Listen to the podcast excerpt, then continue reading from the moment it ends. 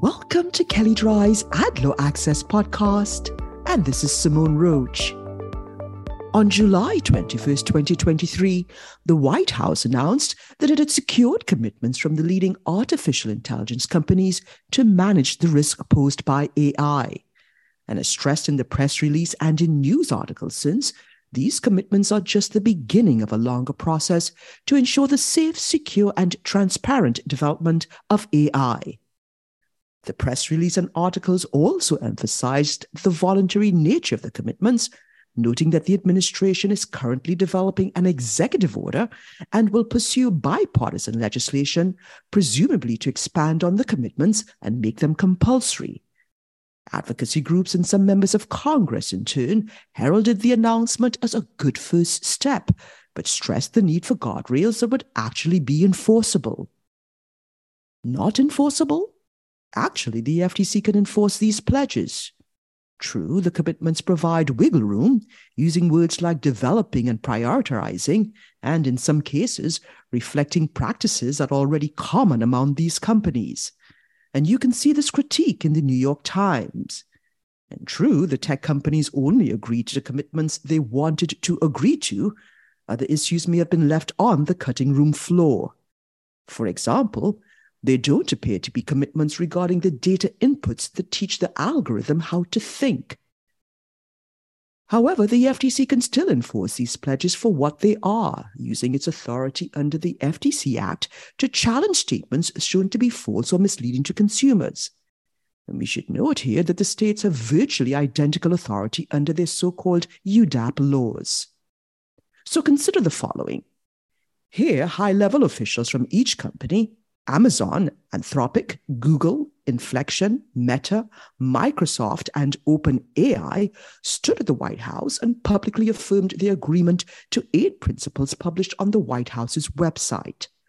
While many of the principles are indeed vague or refer to future actions, at least some of them are actionable now, such as the commitment to perform internal and external testing for a host of listed risks and the commitment to publicly report system capabilities and limitations to users. Note that the White House's press release links to a more specific list of commitments. At least some of the companies announced the commitments on their own websites, thus amplifying them and or explaining how they apply to that particular company.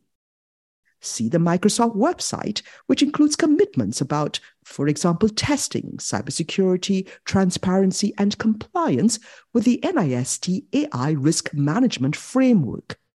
Google, which discusses various frameworks and programs it has put in place to promote safe and secure AI. And OpenAI, which posts commitments and explains their importance.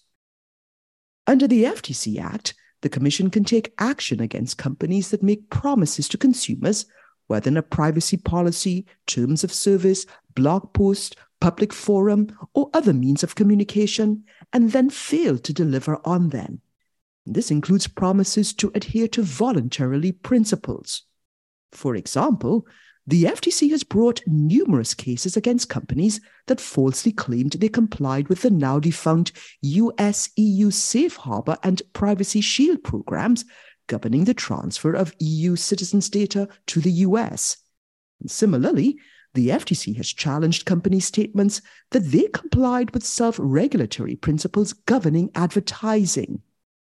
The FTC's ability to challenge a company's failure to adhere to voluntary pledges also underlies the FTC administered Safe Harbor program under the Children's Online Privacy Protection Act, COPPA. And finally, when interpreting the statements that companies make to consumers, the FTC will consider both express and implied claims, view such claims from the perspective of a reasonable consumer, and analyze the net impression of the statements made. See the FTC's policy statement on deception, in other words, even if there is wiggle room in the language, the FTC will examine the overall message conveyed to an ordinary consumer, not to a contracts lawyer. And that is how the FTC has been able to bring hundreds of cases challenging statements in all of those privacy policies, famous for being opaque and or overly complex. Admittedly, though, most of the FTC's privacy cases are settlements. Now, we are not saying that the voluntary commitments made by these AI companies are a substitute for legislation, regulation, or more specific requirements covering the full set of issues raised by AI. We're just saying that the FTC can find ways to enforce them and probably will. After all, the FTC has emphasized repeatedly in one way or another that it has the tools to regulate AI and it intends to use them. See, for example, the joint statement by DOJ, CFPB, EEOC, and FTC on AI, and Lina Khan's New York Times op ed, and the press leak revealing that the FTC is investigating OpenAI.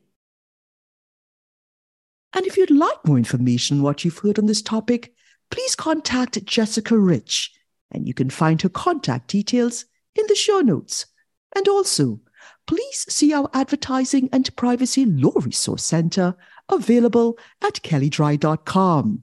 And please download the AdLaw Access app for Apple and Android phones, available in the Apple app and Google Play stores.